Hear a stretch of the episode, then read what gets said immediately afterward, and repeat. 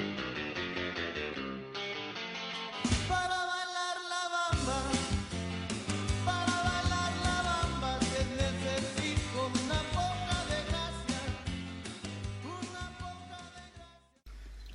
ska vara hjärtligt välkomna till veckans avsnitt av La Liga-podden. I veckans avsnitt ska vi bland annat prata om Barcelonas nya spelsystem. Eh, vi ska prata om Espanyols loser-mentalitet. Vi kommer även att ta upp en hel del förändringar som sker i fotbollsvärlden nu framöver. Och eh, vi ska dessutom prata en hel del om Valencia som är väldigt aktiva, eller aktuella ska jag väl säga just nu. Eh, Daniel Jakobsson heter jag och med mig som vanligt har jag Sam Saidi. Vi sänder ju lite grann mitt i La Liga-omgången just nu, Sam. Och alldeles strax börjar ditt Barcelona spela mot Atletico Madrid. Eh, kommer du klara, klara av två saker samtidigt? Ja, och sen har vi ju Real, eh, Real just nu under, ja. under poddens gång i bakgrunden. Och eh, vi är väl i 60 minuten här och det är ett väldigt intensivt tryck från Los Blancos. Det ska... Ja det, det, blir lite multitaska i huvudet på något sätt. Ja, precis. Och så missar vi Celta Vigo Sporting också som spelar ja, samtidigt. precis. Ja. se, jag tror det är dags för Celta att ta säsongens första seger. Ja, det, det kan vara ja. dags. Det är ju 0-0 där efter 60 minuter också. Mm. Eh, med oss den här veckan har vi även Niklas Hermansson som gör sitt totalt andra inhopp i podden. Eh, hur har veckan varit för dig, Niklas? Det har varit en ganska så intensiv vecka får man säga. Det känns som det nästan har gått en eh, månad och vi har bara gått tre dagar denna veckan. Det, ja. det har hänt en hel del om man säger så. Det börjat med en ny förlust och sen har det varit väldigt eh, stormigt och till sist så, så blev det byte på tränarfronten också. Så det har, det har varit fullt upp kan man väl säga och försöka Precis. hänga med. Ja, det, dit Valencia ska vi tillägga där också. Ja, precis. Det, det, blir som vi var inne på här innan podden att det blir oftast sådana här lägen. Valencia-supportrar blir väldigt aktuella i även sådana här liksom, paneler. Och du var med i Eurotalk nu senast och pratade lite grann om Valencia och så vidare. Uh, så att, ja, men det är kul att ha dig tillbaka i alla fall. Uh, även ja, om det är under tråkiga former kanske. ja, nej, precis. Nej, men det, det ska ju vara med i alla fall. Sen kunde det varit roligare uh, situation i Valencia kanske att snacka om. Men ja. så är det ibland. ja, det är så. Ja. så sån är fotbollen och framförallt i Valencia de här senaste åren. Ja, men jag tänkte att vi direkt ska hoppa på första eh, ämnet vi har här som är som vanligt veckans fråga. Eh, som är inskickad av signaturen Lina till laligapodden gmail.com och dit får ni gärna skicka in era ämnen och frågor och synpunkter och så vidare som vi kanske tar upp till nästa gång. Eh, skriv gärna om ni vill vara med i podden också, det är alltid kul att höra nya röster. Eller så skriver ni till vår Facebook-sida som är länkad här i artikeln. Eh, vi läser där varje dag. Eh, men Linas fråga lyder i alla fall. Borde Isco ha lämnat Real Madrid i sommar? Eh, I sommaren och varför får han aldrig chansen i Real Madrid Sam? Eh, ja, det är väl en ganska, som vanligt, en stor, stor fråga, eller stora frågor vi får inskickade. Men fallet Isco tycker jag personligen också är väldigt intressant och jag redan från början tyckte att han valde fel klubb och eh, det, det tänker jag framförallt i, i relation till hans spelstil och den fotboll han har att erbjuda har egentligen aldrig passat den, det vägval Real Madrid har tagit de senaste åren. Och då tänker jag med tränare som Mourinho, Ancelotti som har spelat eh, en mer eller mindre ganska rak fotboll och Isco är kanske inte den här spelaren som behärskar det spelet till 100%. Eh, så det är klart att det är ett felval på många sätt som ligger bakom det här. Sedan har Isco stundtals under 2014 framförallt gjort väldigt bra matcher, så här enstaka veckor och haft sina så här, formtoppar. Men det, det har sällan blivit det här äh, hundraprocentiga förtroendet och det är väl det som har saknats i hans karriär de senaste åren. För talangen är ju oerhörd. Liksom, hans högsta nivå håller ju världsklassnivå och eh, det är väldigt synd för spansk fotboll tycker jag. För att han hade ju i sina bästa dagar med, med kontinuitet i, i klubblaget varit en, en framtida mittfältsgeneral eller gestalt på det spanska mittfältet. Eh, så att, ja, det, det, det, jag, jag skulle personligen säga att det, det, hänger väldigt ihop, eller att det hänger ihop med ett felval redan från början. Ja, eh, viktigt att tillägga att han är ju ändå bara 24 år så han har väl mm. framtiden framför sig ändå måste man ändå säga. Eh, men, men vad säger du Niklas? Eh, skulle han ha väl lämnat eh, Real Madrid nu i somras och eh, kanske gått till en annan klubb som exempelvis eh, tillbaka till Valencia? Ja, nej, men jag är väl enig i Sams analys där att det var väl fel fel rekrytering från början kanske. Men sen så tycker jag också att nu har han ändå varit ett par säsonger och borde kanske själv och insett att eh, han har inte riktigt den rollen i, i Real Madrid och kommer nog aldrig få heller som han kanske trivs allra, eh, kommer till sin rätt. Om man kan säga så. Det, det kändes väl som när han fick vara lite mer stjärna och när allting kretsar omkring honom som i, i eh, Malaga där så funkar han ju väldigt bra. Det är väl då som han också får ut hela sitt register. Så att en, en annan eh, toppklubb i Spanien eller kanske prova på i England om man säger så för att komma till en ny miljö och få lite kontinuitet tror jag han hade varit, eh, behövt. Ja. Det skulle vara, skulle vara väldigt intressant att se honom under Pep Guardiolas vingar. Eh, ja. Det tror jag hade bådat Isco väldigt bra. En flytt till Manchester City hade varit helt optimalt för hans utveckling. Och jag är lite överraskad att eh, Guardiola inte ser den potentialen. Eh, hade jag varit Guardiola, nu är inte jag det, så, så hade ju Isco varit högt upp på min önskelista med tanke på att Guardiola hämtade in Gundogan som de senaste åren har haft skadebekymmer, inte heller haft kontinuitet och där tror jag Iskos hade passat ännu bättre. Ja. Så att, ja, ja, det är intressant. Vi får fortsätta med Isco-gate. Ja, precis. Ja, det lär vi nog garanterat göra under säsongen också. Det har bara blivit två inhopp än så länge. Men jag tycker det är intressant det Niklas säger det här med Malaga. Jag, jag kan ju komma ihåg när Isco spelade där med Cazorla och Tulalan och Julio Baptista och de här spelarna. Liksom, det var ju ett skönt gäng och gick ju långt till kvartsfinal i Champions League och så vidare. Eh, men ja, vi får helt enkelt se vad, vad som händer med Isco här framöver. Eh, men vi droppar det nu i alla fall och tackar så mycket för frågan Lina. Hoppas vi fick eh, svar på det i alla fall. Det är en väldigt spekulativ fråga så det kanske inte finns något rätt eh, svar på den om vi tänker så.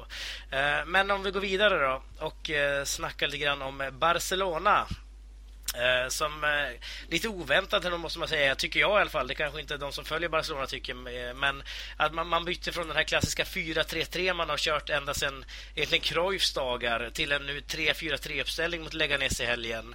Eh, Luis Enrique sa själv efter matchen att han inte bryr sig om bollinnehavet i dessa matcher. Eh, vad menar han med det, Sam? Eh, ja, vad han menar just med den kommentaren att han inte bryr sig om bollinnehavet hänger väl ihop med att det, det är lite svårare att kontrollera eh, matcher med, med det systemet. Dels för att spelarna inte har den här kontinuiteten med 3-4-3, att man inte spelar den så ofta. Eh, men personligen så tycker jag, eller jag tycker att 3-4-3 hade varit ett ganska perfekt system för Barca. Eh, men det är just att det är otroligt svårt att sätta defensiven. Det är det som gör att många lag eh, i slutändan, slutändan överger en trebackslinje och att det då blir risk för den här Hawaii, eller att det finns stora risker att det blir Hawaii-fotboll över det hela. Mm. Och det är väl lite det vi inne, eller Enrique är inne på att eh, den risken, alltså han, han är väl inte den här bollinnehavsfundamentalisten som kanske Guardiola är och Guardiola hade ju, eller har ett behov, eller han, han, eh, han, han genomsyras ju hela sin, under hela sin tränarkarriär i Barca och i Bayern och innan dess av att kontrollera matcher med bollinnehav och att kunna sätta den här perfekta matchen som man någonstans nådde 2010 mot Real Madrid om man, man kommer ihåg den matchen, 5-0 matchen där. Eh, och han strävar väl dit hela tiden men för Enrique, han vill väl ha den här variationen lite mer, den här Eh, kontrollorienterande fotbollen med mycket possession-spel men samtidigt kunna chocka motståndaren med ett lite rakare spel. Eh, så att jag, jag, tycker att det är intressant och kollar man till den trupp Barcelona idag så finns ju definitivt eh, materialet för att använda sig av ett sådant system. Men det kräver otroligt mycket från ytterbackarna. Mm. Så att det är väl där man måste väga fram och tillbaka. Ja, eh, du som är neutral här Niklas, hur, hur ser du på Barsas nya så kallade spelsystem? Om de får kalla det för nytt, det vet jag inte riktigt. Men eh, vad ser du för fördelar och nackdelar med det här i just Barcelona? Eh, jag tror väl jag kan förstå tanken med det kanske att man inte behöver ligga kvar med fyra försvarare när man möter de här lite sämre lagen som kanske ofta bara har en anfallare. Eh, har man tre man hemma då så bör det räcka rätt så länge. Sen så vet jag heller inte om man just i sifferkombinationen är det nytt men eh, ibland när man har sett eh, Barcelona spela innan med en fyrbackslinje så har det blivit att ytterbackarna har legat väldigt högt och man kanske har haft en eh, vilande inomhittfältare som har stannat så det har ändå blivit någon slags 3-4-3 även om det inte sett ut så på pappret. Mm. Så det är väl mer intressant att se i matcher här nu vad som faktiskt förändrar sig på planen och inte bara i sifferleken om man säger så. Nej, jag tror att det kan bli något framtida spelsystem här då, Niklas, eh, för Barca exempelvis att köra med tre mittbackar? Ja, men det känns ju som att det kanske det är fler och fler som börjar prova det här. Vi har väl Klopp i Liverpool som också kör rätt så mycket med en trebackslinje, kanske mer lite 3-5-2 om man säger. Så det, det kanske är, är det nya här nu så att säga, att fler och fler provar det för att få fram lite mer folk i offensiven. Nej, men jag tänker också för Barcelona så kan det ju vara nyttigt för precis som eh, ja, eh, just blev nämnt att Barcelona i praktiken eh, har sina ytterbackar även under 4-3-3 väldigt högt uppe och stannar kvar kanske med sin pivote. Eh, och då stannar man ändå kvar med tre mittbackar och då har det ofta blivit så att eh, motståndarna kunnat straffa Barcelona genom att spela bakom ytterbackarna och sen har det i praktiken Piqué och eh, låt säga Mascherano, eller de två mittbackarna, blir väldigt ensamma i boxen. Här skulle man ju, visst låt säga att man ändå kommer runt kanterna så har man ändå tre huvudstarka eller tre mittbackar kvar i boxen och det kanske blir bättre för defensiven. För jag tror också att 4-3-3 egentligen är mer offensivt än 3-4-3. Ja, men jag håller med dig. Jag, jag tror väl också att det, det, det som eh, man kanske ser med en trebackslinje det är väl också att man, man offrar kanterna så att säga i, i, i försvarsspelet för att det är inte så farligt att få en omställning på sig på en kant så länge du har tre spelare inne i, i, i, i försvaret så att säga mm. så kommer du ändå försvara de, de farligaste ytorna känns det som. Mm. Uh, jag tänkte att vi ska gå vidare, tiden rinner iväg lite grann för oss. Uh, men vi ska snacka jättekort här nu tänkte jag om eh, Espanyol faktiskt. Vi kommer ju snacka mer om Espanyol under säsongen här när vi får tag på Per Isaksson igen. Eh, som är våran lilla Espan Espanyol-expert får man väl ändå säga. Ehm, han, nu har alltså Espanyols manager Kiki Sanchez Flores, gått, Flores ska jag säga, eh, gått ut i media och sagt att det finns en loser-mentalitet i, i sitt Espanyol och att det liksom är svårt att rubba ut det här från liksom omklädningsrummet att tänka att ja, men vi ska vara ett lag i toppen. Eh, därför de har ju ändå värvat som ett topplag kanske gör, eller som ett Valencia kanske hade gjort. Um, vad tror du Sam? Tror du att det påverkar spelarna att man kommer till en klubb som Espanyol och tänker att men vi har inte så höga förväntningar på oss eh, trots att de är stora namn som kommer hit? Ja, det är svårt att säga. Det är klart att Espanyol alltid hamnat i skymundan när det kommer till fotbollen i Barcelona. Där, där jag tror inte ens den som inte är så insatt i, i spansk fotboll ens tänker att Espanyol är från Barcelona. Nej. Utan man förknippar ju hela fotbollen i Katalonien med just FC Barcelona. Så att eh, det är klart att man har hamnat i skymundan, man har inte riktigt haft den här satsningen som jag kan tycka det finns förutsättningar för nu. Och det är klart att det, det har ju byggt upp en slags, inte loser-mentalitet, men det har inte heller byggt upp någon vinnarmentalitet eller eh, för det var ju länge sedan vi kan, kunde räkna Espanyol som ett topplag, även om man har stuckit upp. Det var väl något år där man var i Europa League-final, det var inte så länge sedan. Eh, så att det är klart att Espanyol Espanyol eh, har mycket kvar för att nå toppen. Det räcker inte med att eh, bara värva in intressanta och namnstarka spelare. Jag tycker man kan jämföra lite, även om Manchester City Eh, där 2007 hade en helt annan budget att jobba med eh, och en helt annan satsning så tar det ändå några år att sätta den här vinnarkulturen. Och det är där det finns det definitivt någonting i det Kiki Sanchez Flores säger och någonting man måste bygga upp kollektivt och, och rent ur ett klubbperspektiv. Så att ja, det, det, det finns mycket sanning i det men eh, det är också mer komplext än så. Ja, precis. Det, det, finns ju sådana exempel i, i Spanien också. Jag menar, Villarreal var ju länge en klubb som uh, åkte mellan liksom, divisionerna. Sen kom ju Rock dit och uh, gjorde dem till något slags uh, topplag ändå i Europa och i Spanien. Uh, Atletico Madrid för den delen tycker jag är ett liknande exempel också. men vad, vad, tror du, vad säger du Niklas? vad krävs det i sånt här läge för att slå bort den här stämpeln som Espanyol har fått nu, som Kike Sanchez Flores känner? för att man ska kunna vara där och utmana om en Europa League-plats. Man har ju ändå truppen för det? Ja, för det första tycker jag det är lite... Jag, jag vet inte riktigt vad han själv vill ha ut av uttalandet om man säger så. Jag tycker det är lite märkligt att han uttalar sig så, så här tidigt om man säger. Vi har spelat fyra omgångar. Visst, man har inte fått någon seger. Man har väl två kryss och två förluster. Men det känns ganska tidigt att gå ut och ändå säga ett rätt så hårt uttalande så att säga. Mm, men annars så hänger det ihop. Alltså jag kan väl kanske inte hålla med om att det är någon loser-mentalitet men det är lite mellanmjölk över det känns som. Man är liksom aldrig med i toppen men man man hänger ändå kvar varje år på något sätt och är där i mitten rikens land. Och, men det, på något sätt så tyckte jag ändå det kändes spännande med värvningarna som kom och med Kike Sanchez Flores tillbaka i Spanien. Men sen samtidigt så Pochettino fick ju aldrig riktigt eh, till att bli någon sån där lag som eh, höll sig på över halva säsong efter säsong. Och han funkar ju bra i andra klubbar nu så att mm. det kanske ligger någonting i det där att det finns någonting i DNA i Espanyol som inte riktigt gör att man blir den där eh, toppklubben som han kanske skulle kunna vara. Nej, vi får helt enkelt se. Det är som sagt eh, svårt att dra så stora växlar av det efter bara fyra omgångar. Eh, men eh, vi får följa upp det här lite grann med exempelvis Per Isaksson framöver. Se vad han har att säga om stämningen nere i exempelvis Barcelona. Hur de som bor där ser på klubben. Ja, det är ett spännande lag i år. Ja, verkligen. verkligen. Vi har ju sagt att de har värvat bäst i Europa.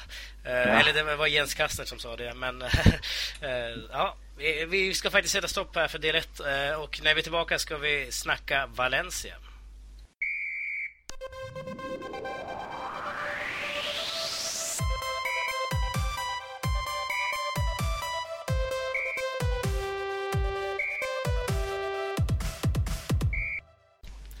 Apropå losermentalitet, så förlorade nu Valencia igen för fjärde gången i rad när man nu torskade mot Athletic Bilbao eh, med 2-1 och eh, Förlusten ledde i sin tur till att eh, managern Paco Aisteran fick sparken från klubben och står nu utanför, utan manager. Men om vi börjar fokusera på matchen i sig här nu, Niklas. Hur var matchen mot Athletic? Eh, jag tyckte kanske att det här var den sämsta prestationen som laget har gjort i år. Eh, jag tyckte man, eh, om vi går tillbaka till de tre första där, så i premiären mot Las Palmas fick man en drömstart med mål efter bara några minuter. Sen så var det väl mycket premiärnerver, och kanske många nya spelare och blev ganska hårt straffade av Las Palmas där som var väldigt effektiva på sina chanser. Sen mot Betis och Ibar som följde där så tycker jag att man gör det bra väldigt långa perioder framförallt mot Eibar där vi kanske ska ha 3-4-0. Men vi sätter inte chanserna och då istället så kommer en kalldusch i andra halvlek.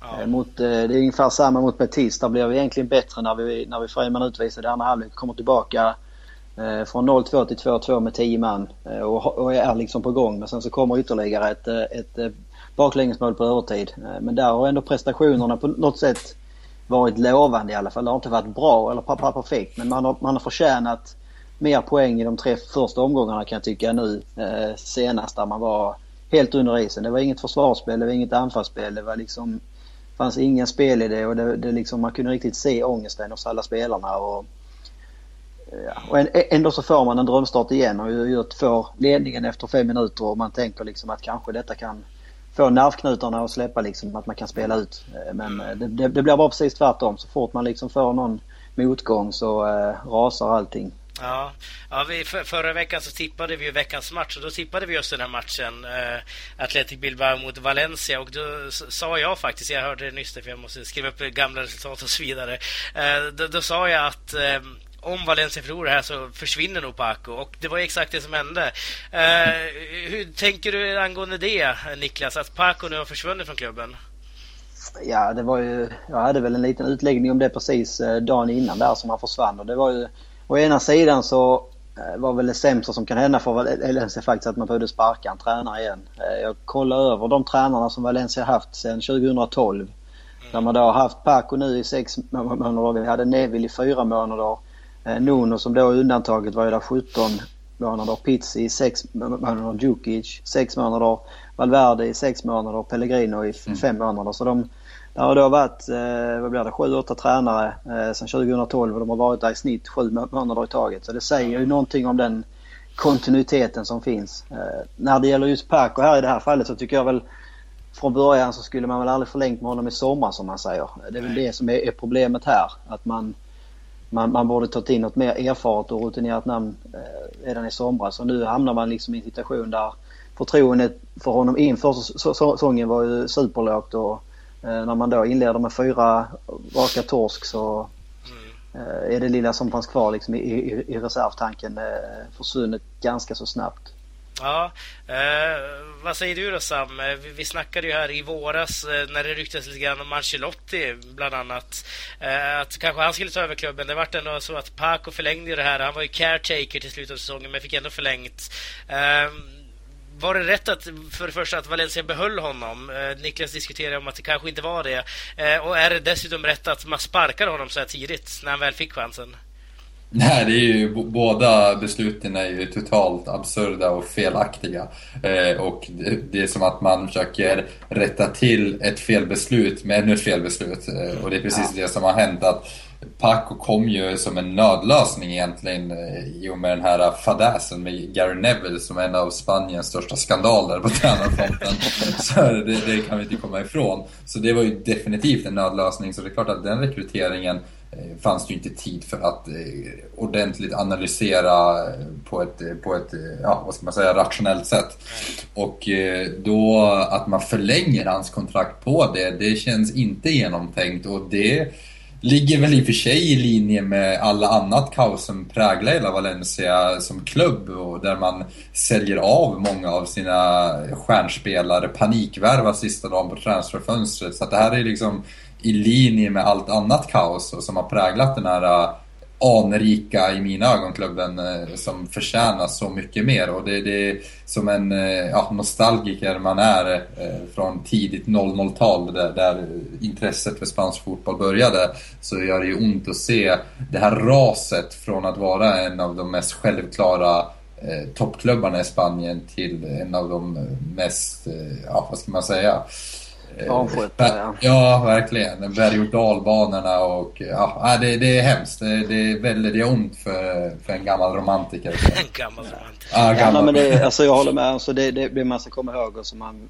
verkligen ska trycka på här tycker jag det är att eh, det, den absolut största skammen i det här ska ju absolut inte falla på Parker utan det, det ska ju falla på liksom sportledningen i första hand kanske och ägaren Peter Lim eh, framförallt om man säger så som för två månader som förlänger ett kontrakt med två år och säger liksom att nu, nu ska Paco få bygga för framtiden och nu behöver vi mm. kontinuitet. Och sen fyra omgångar in så hugger man liksom en kniv i, i, i ryggen för att på något, något sätt rädda sitt, sitt eget skinn. Liksom. Det, jag tycker det är, det är väl framförallt sådana grejer som gör att man, man, man blir riktigt orolig för vad, vad som händer i, i klubben om man säger. Det är en ja. sak att sparka en tränare som inte fungerar men på de här sättet som man gjort de sista, sista åren tycker jag är helt horribelt.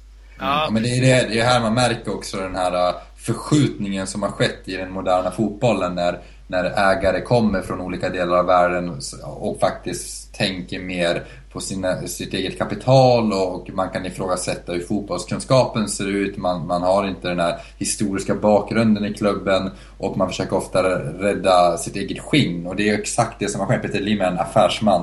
Eh, det är klart att han inte tänker så noggrant kring vad som kanske är bäst för klubben utan i, i första hand så är det vad som är bäst för hans affärer. Ja. Eh, och då är det klart att eh, det blir väldigt ogenomtänkta beslut och man, när vi bara hör på den här listan vilken eh, otroligt, eh, jag tror det är bara Nune Spirito Santo som har varit mer än ett år. Då ja. ser man ju att klubben är i brist av kontinuitet, visioner och en idé. Ja. Så det är där det brister. Peter Lim har ju floppat. Ja. Och, det, och det, det, man kan bli orolig för eller det man kan tycka är märkligt det är egentligen att man inte har lärt sig av sina eh, misstag om man säger. Kollar man på de tränarna som vi haft här de senaste två, tre åren så har ju i stort sett alla de namnen förutom Valverde då kanske eh, tränare som egentligen inte har någon direkt erfarenhet av att träna en toppklubb eller vad man ska säga och den miljön som Valencia det innebär att träna en, en klubb som Valencia. Mm. Eh, man, liksom, man har provat sig fram men, men de har liksom varit ett halvår ändå så väljer man återigen att ta in ett eh, omeriterat namn istället för att gå på en kanske erfaren tränare som kan hantera det på ett annat sätt. Så det, det, ja. Man lär ju inte sig av sina misstag heller vilket är ännu mer oroande kanske. Ja, precis. Eh, Valencias gamla lagkapten David Albelda, eh, som, som vi alla känner till väldigt väl, eh, var ju ute i media nu och sa att Peter Lim har sabbat allt förtroende mer eller mindre. Han sa inte det ordagrant, men det var ungefär det han antydde. Eh, håller du med om det, Niklas? Ja, det tycker jag. Alltså det här projektet med Lim, det var ju från början när han kom så var det guld och gröna skogar man, man ville väl vara lite man var väl lite försiktigt naiv kanske och det var ju ekonomisk kris som han, han tog in och räddade oss från där när han kom men eh, första året så funkade det ju bra men det, det blev ganska snabbt ändå blev det tydligt att eh, hans, eh, precis som Sam var inne på, hans liksom tankar och eh, samarbetet med, med Mendes och allt det här. Det hänger ju inte riktigt ihop med att bygga en förening långsiktigt om man säger och de idealen som Valencia stått för innan utan för, för Mendes handlar det ju liksom om transaktioner och han vill ju få dit spelare till Valencia som ska vara där kanske ett år och sen så ska de vidare och så ska han få in nya klienter. Och, mm. eh, Peter Lim har ju på något sätt låtit det ske om han har sagt okej okay, rakt ut eller inte men det har ju varit ett tyst okej okay från hans sida att eh, det är andra som liksom styr klubben med helt andra eh, ja, tankar eller eh, intressen. Ja, ja precis. Så att eh, ja, alltså trovärdigheten för hans projekt. Det har, ju, det har ju varit nu i två år som han har efterfrågat eh, någon slags uttalande eller någon tydlig plan vad han egentligen vill. Det är fortfarande för mig väldigt oklart vad han vill med Valencia. Eh, det har pratats om alltifrån liksom bli, bli en toppklubb i Europa igen till att färdigställa Nomestaja och allting han gör går ju tvärs emot vad han säger så det är väldigt svårt att veta vad han egentligen vill. Ja, ja precis. Men nu, nu när Valencia ändå är i den här coaching-situationen. Jag menar, vi kan klaga väldigt mycket på Peter Lim och hur klubben sköts och så, och så vidare. Eh, men fotbollssäsongen går ju vidare. Valencia måste ju spela vidare. De måste ju eh, hålla sig kvar kommer man göra. Men jag menar, de ska ändå ligga där uppe i topp någonstans. Eh, vad säger du Sam? Vad ska Valencia göra i det här läget? Finns det någonting att råda bot mot den här kaotiska situationen? Nej men nu är det ju eh, klyschigt nog eh, match för match som gäller och sätta upp delmål. Eh, nu vet jag inte vem det är som ska ta över eller vem som tillfälligt tar över. Eh, kanske ni vet. Men hur som helst, det är framförallt viktigt att man samlar in truppen nu och att man eh, sätter upp delmål, tar match för match. Eh, inte liksom tänker att eh, man kanske hade något lagmål inför säsongen, att man ska komma, låt säga topp 6 eller topp 4. Att man inte tänker i de banorna att det ska vara kört. Utan ta nästa match, tänker att måste få in en bra prestation, ett bra resultat kanske bli lite mer cyniska i sitt, i sitt spelsätt för att vinna de här tråkiga poängen. Eh, börja någonstans. Det, det, det är väldigt svårt i sådana lägen och det här krävs ju ledare, många, många spelare som måste kunna ta tag i det här på något sätt och i slutändan så hänger det också ihop med vem det är som tar över eh, det här sjunkande skeppet, om vi får kalla det för det. Ja. Eh, och sätter stopp för den här blödningen. För det är precis det man måste göra nu, sätta stopp. Vara mer cyniska, vara lite mer mål och resultatinriktade. Det får väl bli som det blir. Eh, kanske inte blir den mest eh, rom, eller charmerande fotbollen. Och, och då får det vara så ett tag tills man kan börja bygga upp ett nytt projekt eller en ny vision till stabiliteten är tillbaka. Ja. Eh, men om vi skickar över den till Niklas då. Nu möter man ju Deportivo Alaves hemma här imorgon eller ikväll när det här sänds. Eh, men eh, vem kommer ta över det här laget nu? Vem coachar laget i just den här matchen och vem tror du kan ta över i framtiden? Ja, det blir ju Valencias egen Batman som kommer och räddar klubben igen som han har gjort uh, de tre, fyra gånger tror jag de uh, senaste två, tre åren. Voro. Ja, jag göra jag skrattade. Den klassiska mannen som kommer in när det behövs. och han, han, har ju faktiskt fantastisk statistik. Jag kommer inte ihåg hur många han har i poängsnitt men han är ju en av de som ligger allra högst av alla tränare i Valencias historia. Så att, ja. Jag är ganska så övertygad faktiskt om att det kommer att bli sex poäng nu framöver. Även om man inte ska ta ut något i, i förskott så känns det som det finns, precis som Sam är inne på, så man har ju faktiskt en, en, en spännande trupp på gång kan jag ändå eh, känna. Eh, och på något sätt så kanske en del av den här ångesten som nu har kommit upp när man förlorar premiären och sen förlorar man igen och sen förlorar man igen så har det liksom varit man pratar ju redan inför Bilbao-matchen om att ja nu är det en final, nu måste vi vinna liksom. Och man har väl känt av eh, kanske då paniken som Paco har känt som tränare. Så att, eh, kollar man kortsiktigt så, så tror jag nog att, att det kan vända ganska så fort. Och det är också två på pappret åtminstone eh, överkomliga lag att möta. Eh, och det gäller nog för Valencia att man får med, med sig de här poängen här nu. För sen i, i, när vi kommer in i oktober så väntar betydligt tuffare schema. Men alltså, jag tänkte på just det här med Voro. Han hoppar in. Det finns, kan ju inte finnas en människa med större Valencia-hjärta än den här killen. Eh, varför eh, anställer man inte honom på heltid? Vill han inte helt enkelt? Nej, det, är väl lite, det, det kommer alltid upp eh, samma skämt på eh, Twitter och så här. Och det är väl, det är väl Ja, det är nog ingen, eh, ingen tränare på lång sikt om man säger så. Jag vet egentligen inte om han är särskilt bra på kort sikt heller. Han har ju bra statistik så någonting gör han rätt. Men eh, om det är mer att han får spelarna att känna sig avslappnade eller så här, eller vad, vad det är han gör, det är, det är svårt att säga. Men eh, han säger ju själv att, eh, han hoppas ju att eh, en ny tränare blir klar så fort som möjligt så att eh, ja, han, han, han förstår ju att han kommer få leda laget imorgon här men eh, hur, hur det blir på söndag det, det, det, får man se då. Så att han är ju väldigt, det är ju så, som du säger, det är ju väldigt en, en eldsjäl som liksom eh, vill klubbens bästa alltid och kanske då har insett att eh, det finns tränare som gör det bättre än honom på lång sikt. Mm. Uh, vad säger du Sam? Kan det vara tacksamt för vår i det här läget eller om det hade varit någon annan tränare för att möta Alaves hemma här nu? Uh, nykomling och så vidare som ändå har kommit in i någon slags La Liga-balans nu och uh, i en sån här match ska ju Valencia vinna. Kan det vara tacksamt för honom att kliva in i det här läget? Jag tror man inte ska underskatta Alaves som har börjat den här säsongen helt otroligt bra. Man har dels spelat, spelat ett kryss i premiären mot Atletico på Vicente Calderón. Man slog Barcelona på Camp Nou med 1-2 förra, förra, omgången, ja, förra omgången då. Eh, nu eh, i, i måndags var det så spelar man 0-0 mot Depor i och för sig. Så att man har lite trögt med målskyttet men det är ju definitivt ett lag som eh, Pellegrino, coachen, tränaren där, har eh, fått att jobba åt samma håll och det är ett kollektiv som, som verkligen har överpresterat. Så att eh, det kanske inte är det bästa motståndet att möta egentligen för då kan det bli den här eh, vad ska man, undermedvetna underskattningen just för att det är en nykomling men en nykomling som just nu flyter på mål. Ja, Härligt. Eh, vi ska faktiskt sätta stopp här för Valencia-delen, men det här kan jag också lova att vi kommer komma tillbaka till Valencia framöver. Eh, det kan jag garantera redan nu. Det händer så mycket i den klubben så att det finns mycket att snacka om Lostche. Eh, men eh, vi sätter stopp här nu och eh, när vi är tillbaka ska vi snacka lite grann om förändringar inom fotbollen.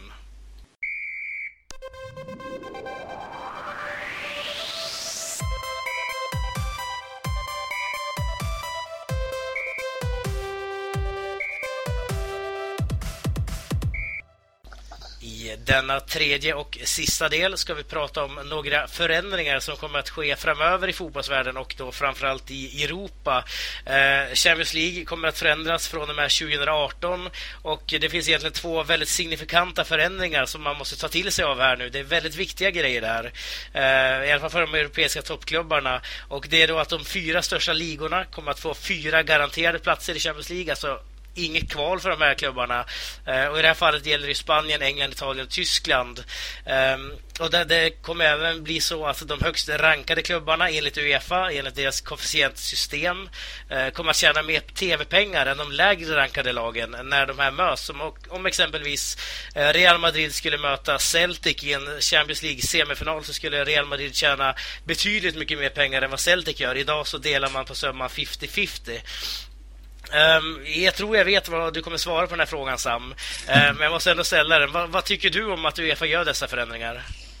Ja, eh, jag tycker ju att det här är ju ett eh, steg åt helt fel riktning. Det är ju mer eller mindre ett slag i magen för eh, alla andra fotbollsklubbar förutom det här lilla toppskiktet eh, av europeiska storklubbar då, som det är de stora vinnarna. Man slår mot de eh, svaga och, eh, man, man, eller man rättare sagt tar från, från de fattiga och svaga och ger ännu mer till de stora mäktiga.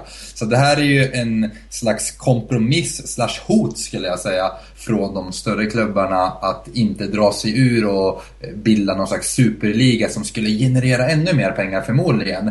Och då har väl man mötts någonstans, någonstans halvvägs där där man får lite mer av kakan när det kommer till TV-pengarna. Man, man blir garanterad ännu fler, eller enklare väg till den stora turneringen då, Champions League. Så att i praktiken innebär det här att 16 av 32 lag kommer ju vara från fyra ligor, vilket är helt bisarrt. Eh, även om de skulle, eh, är de ligorna som kanske har de bästa spelarna och bästa eh, bästa lagen. Men det är ändå ingen jämlikhetstanke överhuvudtaget. Eller mångfald för den delen. Eller mångfald, eller europeisk mångfald. Så det ökar ju glappet mellan de stora lagen och de mindre lagen och vi kommer ju få se en betydligt större reproduktion av, eh, kvarts, eh, av kvartsfinalerna och semifinalerna där samma lag kommer mötas gång på gång. Men det kommer vara svårare att, eh, för de här mindre klubbarna att ta sig in i, det, i, det, i den europeiska Eh, eller i det europeiska finrummet, vilket är väldigt tråkigt kan jag tycka. Så att, ja, det, det, det är ett sätt för, för den här lilla kartellen att fortsätta härska. Ja, eh, varför tror du man gör det här Niklas? Är du inne på samma spår som Sam? Ja, nej, men det är nog, jag är väl också inne på att det känns som att det här kommer bara öka klyftorna och de enda som egentligen jublar åt det här är väl de som redan är stora och rika idag. Det är också de som styr och det är de som kommer bli ännu större och ännu rikare. Eh, och vad det kan leda till är väl också kanske en känsla att det kommer kanske bli eh, ojämnt i, i, fler ligor som vi, som vi har sett i Spanien på de sista åren här. Att det egentligen handlar om två, tre lag som kan vinna ligan bara. Att den kanske kan spilla över på allt fler ligor. Att eh, är man med i Champions League år efter år så kommer man också rent inhemskt att få, få större fördelar där. Ja. Sen så tycker jag också att man tappar lite grann det här konceptet med, med Champions på något sätt. När det då kommer vara 12 av 32 lag kommer ju vara de här som är placerade så att säga andra till fjärde plats och inte några eh, mästarlag om man säger så. Mm. så 16 lag till och med. Ja, ja precis. Men jag tänker att ett lag från varje av de stora kommer att vara... Ja, ja, precis, precis. Men, men det kommer också, det sen är klart å andra sidan så kommer man kanske få med de bra lagen. Men det, jag tror också att det kommer ju... Den här möjligheten som finns för de mindre ligorna, det ser vi bara på Sverige här när vi hade med Malmö. Hur mycket de här pengarna liksom gör för föreningar i de mindre ligorna. Alltså, om, inte de, om de kommer komma med var tionde år eller någonting istället för att kanske kunna vara med vart, vartannat och vart tredje så kommer de mindre ligorna kommer bli ännu mindre och kommer komma ännu längre från de lite större. Så det... ja. Men tror du att Uefa känner sig, som Sam var inne på, lite hotad av de här klubbarna att bryta sig ur och göra sin egen superliga? Tror du att det kan vara en anledning till varför det händer? Ja, nej, men det känns väl som det. Det var väl eh, ordet som Sam använde. Det är ju no, någon slags kartell liksom där man kan. De, de, de vet att de kan eh, sätta den eh, pressen på Uefa att de har den makten så att säga. Att jag menar försvinner de eh, tio eh, starkaste lagen från Champions League så urvattnas ju turneringen ändå på något sätt. Så det är klart att det är väl ingen enkel balansgång för Uefa heller. Nej. Nej, precis. Eh, det, det blir, jag tycker det blir lite problematiskt här också med att de ska få fyra garanterade platser i Champions League. Eh, de här fyra stora europeiska klubb, eh, toppligorna då. Därför det blir också lite svårt för de andra lagen att kunna konkurrera med det ifall de räknar Uefas koefficienter och i och med att de här fyra lag, klubb, eller fyra länderna alltid har med fyra lag så kommer de alltid få mer Uefa-koefficienter. Ja. Då blir det ju väldigt skevt hur man ska kunna mäta Uefa-koefficienten också. Ja, um, tror du Uefa ens har tänkt på det Sam? Eller är det någonting som de vet om men blundar för? Nej, det har man inte tänkt på överhuvudtaget. Eller, eller man har väl tänkt på det men det är snarare som du säger att man blundar för det för det finns en massa andra variabler eh, att räkna in som är betydligt viktigare. Och vi kommer återigen tillbaka till det här klassiska ämnet vart den moderna fotbollen är på väg. Och jag är ingen reaktionär som tror på att man ska tillbaka till någon gammal storslagen tid utan jag tror också på att det kanske kommer i framtiden behövas nya former som som där fotbollen organiseras utanför nationalstaten. Jag är inte motståndare till någon superliga men det är ju just ingången och eh, sättet man får, eller vill organisera det här och på vilket sätt man gör det jag är motståndare till. Det ska inte vara på de så kallade eh, härskarnas eller de, de så kallade storklubbarnas villkor utan det ska ju vara på lika förutsättningar och lika villkor och det är det inte idag. För här har vi en liten minoritet som styr över, fotboll, över fotbollsfamiljen och som på grund av att det finns så otroligt mycket pengar att hämta i en slags global kapitalistisk marknad. Så att det, det är väldigt mycket politik också. Det är, det är allt från, eh, från eh, poli, politisk nivå till, som kommer ner till de här affärsmännen. Det, alltså, det hänger ihop allting. Vi pratade om Peter Lim innan. Allt det här hänger ihop. Det är ju ingen slump att Peter Lim är i den här branschen och dekonstruerar Valencia för att det finns pengar att hämta. Eh, och det här är återigen ett symptom av den här kapitalistiska globaliseringen som har spårat ur och kommer ju krascha en dag och då kommer det bli intressant vad, vad svaret sen kommer bli. Så att nu, nu låter jag ju som en, som en kommunist där ja. som jag ser och domedagen kommer. Karl Marx står här och Ja, precis. Karl Marx står här och eh, propagera för en revolution eller någonting. Men varför inte? Det skulle ja. nästan behövas. I alla fall mycket tydligare regelverk och mer restriktioner i den här fria marknaden och där, där inte klubbarna kan, ja om klubbarna får bli näringslivet då. Ja. Eh, I, det här, I det här exemplet så, så är det klart att det, det, det håller inte att det finns en liten elit som styr. Nej. Alltså det, det, det man funderar på vad, vad som Uefa skulle kunna göra för på något sätt eh, jämna ut det kanske. Det är väl att man, att man skulle Eh, ge Europa League lite högre status om man skulle pumpa in mm. lite mer pengar där så att säga. Så man skulle ge småklubbarna någon mer, eh, eller småklubbar småklubbar, men jag menar de, de klubbarna som då kommer att hamna i Europa League istället för att komma vara med i Champions League nu, nu, nu kanske. Mm. Höjer man statusen på Europa League och man ser till att det blir eh, skillnaden mellan Champions League och Europa League rent ekonomiskt också blir mindre. Eh, så kanske på något sätt att klyftorna inte behöver bli så stora som det ser ut som i, det här första förslaget i alla fall. Det, det, det känns väl som ett sätt som man kan rädda ansiktet på i alla fall eh, lite grann. Mm. Ja. Nej, men det är, vi må, den här maktbalansen måste ju slås ut på något vis och vi måste ju förändra den. Ja, eh, jag tänkte att vi ska gå vidare och snacka om någon annan slags maktbalans som Fifa brukar stå för vanligtvis. Eh, vi, vi lämnar Uefa och kliver in på det här Fifa Ballon d'Or eh, som nu inte kommer heta Fifa Ballon d'Or längre utan eh, Fifa har valt att inte förlänga kontraktet med Ballon d'Or utan kommer förmodligen återgå till sin gamla, eh, sitt gamla pris som var världens bästa fotbollsspelare istället för Ballon d'Or. Då. De, de slogs ihop där från 2010 och framåt men inte i år alltså. Eh, och det här betyder då att journalisterna kommer Eh, återigen börja rösta fram en vinnare till Ballon d'Or eh, istället för att Frans Fotboll, den här fotbollstidningen, och Fifa tillsammans ska göra det. Um, vad tror du här Sam? Tror du att eh, Ballon d'Or kommer kunna tappa lite av sin prestige när Fifa kliver ur? Eller tror du att det kan vara tvärtom snarare? Eh, jag tror det kommer bli tvärtom. Jag, jag, jag, tror att den tappade i prestige när man, när man tog in Fifa faktiskt. Där, där förbundskaptener, lagkaptener och ja, runt om i världen skulle man rösta. Där det blev någon slags eh, kampanjer och, och, favoriseringar av spelare man faktiskt typ tyckte om på det sättet. Eh, och, så jag tror att eh, nu kanske man kan vinna tillbaka den prestigen även om jag aldrig är någon fan av att återgå till det förflutna. Eh, jag tror att man alltid måste hitta nya sätt men eh, jag tror definitivt det är bättre att, ja det låter väl lite så antidemokratiskt för nu blir det återigen en, en liten eh, journalistelit som ska sitta och avgöra vem som är bäst i världen. Den förra var ju mer demokratisk, då var det ju ändå fler fler aktörer som kunde komma in och säga sitt. Men eh, hur, hur eh, nu, nu, tror jag att det ändå blir mer kvalitativt än kvantitativt och eh, det tror jag kommer höja prestigen. Ja, vad, vad, tror du Niklas? Vad tror du att det betyder att Fifa kliver ur Ballon d'Or och låter journalisterna ta över igen? Nej, men jag är nog inne på samma linje som Sam här. Att det känns ju som Ballon d'Or hade ju mer framförallt bland spelare och fans kanske. Tidigare var ju det priset som var liksom det man ville vinna om man säger. Och det här som Fifa, det, det, det var ju mer liksom någonting ja, det kanske var kul att vinna det men det var inte det som, eh, som spelarna fightades för på något sätt. Och på något sätt så tror jag väl att journalister har väl en större möjlighet att vara mer eh, neutrala än, än spelare och tränare och kanske också i många fall eh, följer fotbollen bättre än vad många tränare och spelare gör som inte eh, kanske finns så nära de, de största spelarna på samma sätt. Mm. Vad, vad, tror du kan förändras här nu? Kan vi exempelvis få se en eh, Zlatan vinna nu istället för... För nu det, sen Fifa tog över har det bara varit Ronaldo och Messi som har vunnit de här två. Eh, den här titeln menar jag. Eh, tror du att det kan bli en förändring på den biten Niklas? Eller tror du fortfarande att det är samma som kommer slåss om den här? Ja, det hade varit kul att se om man kunde, om de inte kunde, alltså sätta ner några slags kriterier. Eh, så det har varit lite tydligare vad det är man ska bedöma. Vem är bäst liksom? Alltså det känns ju som eh, det är nio fall av tio också är de här som gör flest mål och anfallsspelare. Sällan vi ser någon målvakt eller någon försvarare för det.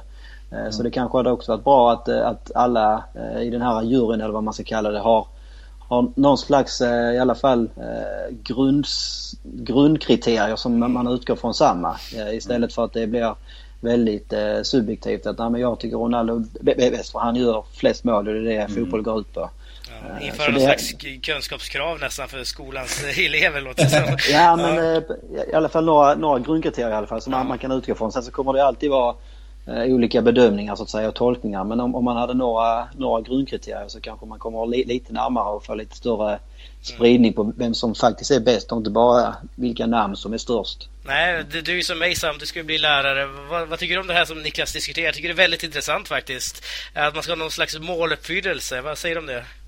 Nej, jag, ty jag tycker det låter som en mycket intressant idé och jag, jag är också inne på samma spår att eh, vi måste eh, bli mer eh, nyanserade i våra bedömningar när det kommer till världens bästa fotbollsspelare och att man faktiskt se hur komplext det bor. För nu känns det väl precis som Niklas är inne på att man kollar bara på en plan och kollar. ja men han gjorde mål, han är bäst i världen. Messi har gjort 50 mål på en säsong, därför borde han vara bäst i världen. Det blir alltid de två. Och man ser inte att det här kollektiva och eh, kanske att eh, en, en hur, hur bedömer man någon som gör grovjobbet på, på ett mittfält och banar väg och skapar förutsättningar för de här bollgenierna. Hur, hur bedömer man det? Hur mäter man sån kunskap? Så det är en fråga återigen om hur mäter man kunskap? Ska det, eller ska, ska det återigen vara det här att man måste kunna mäta det, ska man kunna bedöma det liksom baserat på andra parametrar också. Så att ja, det behövs ju Eh, något slags förtydligande i, i, den, i, den här, i den här utmärkelsen som jag tror kommer... Ja, men det är det jag menar, att jag är inte fan av att gå tillbaka till någonting. Jag tror att man ska gå framåt, att det, det behövs någonting nytt som faktiskt nyanserar hela den här eh, bedömningen. Ja, precis. Det är som skolan, man vet inte riktigt när man ska använda sig av summativ eller formativ bedömning. Exakt. Eh, så det är väl lite så vi får tänka här också, tänker i fotbollen. Ja. Men härligt hörni, vi börjar faktiskt närma närma oss slutet av programmet här nu. Eh, men precis som vanligt så ska vi tippa veckans match. Och eh, som jag sa i förra delen eh, så tippade vi då Athletic Bilbao-Valencia förra veckan. En match som slutade 2-1 efter två mål av Aduris. Eh, till Athletic Bilbao. Eh, Alexander Jonsson som var med förra veckan tippade 2-0 till Athletic. Eh, du Sam tippade 1-0 till Athletic och jag tippade faktiskt 0-0 i den matchen. Jag tänkte att Valencia, det kan inte gå att de får fyra raka, men det vart ju så. Fyra raka förluster för Valencia ändå. Så att, ja, skitsamma, vi släpper det och uh, går vidare till den här veckans match som jag tänkte att vi skulle tippa som är Las Palmas mot Real Madrid. Ett Las Palmas som har gått väldigt bra under säsongstarten och ett Real Madrid som också har gått väldigt bra måste man ändå säga. Uh, Sam, du får börja tippa den här. Eh, ja, Las Palmas har ju gått otroligt bra och det är inte bara att de har gått bra utan man, jag, jag, ser ju någonting i Las Palmas som eh, kanske inte alla andra ser. Jo, jag tror alla ser jag det. Tror många ser det. det. jag tror många ser det. Finns, det finns även en, en framtidstro på det här laget. Jag tror att det här kan hålla. Det finns en, eh, en kontinuitet och intressant spelsystem. Men nog om det. Jag tror att Las Palmas kommer chocka Real och, och knipa en, en poäng. Och Real är lite skärrade nu när man spelade 1-1 mot Villarreal Eh, som precis tog slut. Ja, precis. Vad blir resultatet där då? Eh, menar du i Las Palmas-matchen? Ja, eller? Las Palmas. Ja, ah, precis. Ah, jag tror på 1-0 till Las Palmas. Eller 1-1. 1-1. Ja, 1-1. 1-1 till Las Palmas, okej. Okay. 1-1 till Palmas. 1-0 eller nej, 1-1. 1-1. Alright. Eh, vad, vad tror du Niklas? Ja, nej, men det blir ju ungefär som Sam, Sam var inne på så kan det ju bli en ren eh, seriefinal där om Las Palmas vinner mot eh, Sociedad. Det är det väl som man har ikväll. Jag vet inte riktigt om den är slut också eller om den börjar nu 10. Ja, den börjar nu 10. Eh, så det, och det verkar inte så många som hade trott det på förhand att Las Palmas skulle ta emot Real Madrid i en seriefinal. Så det, det, det, det, kan bli väldigt spännande. Men jag tror också att Palmas faktiskt kan fortsätta överraska.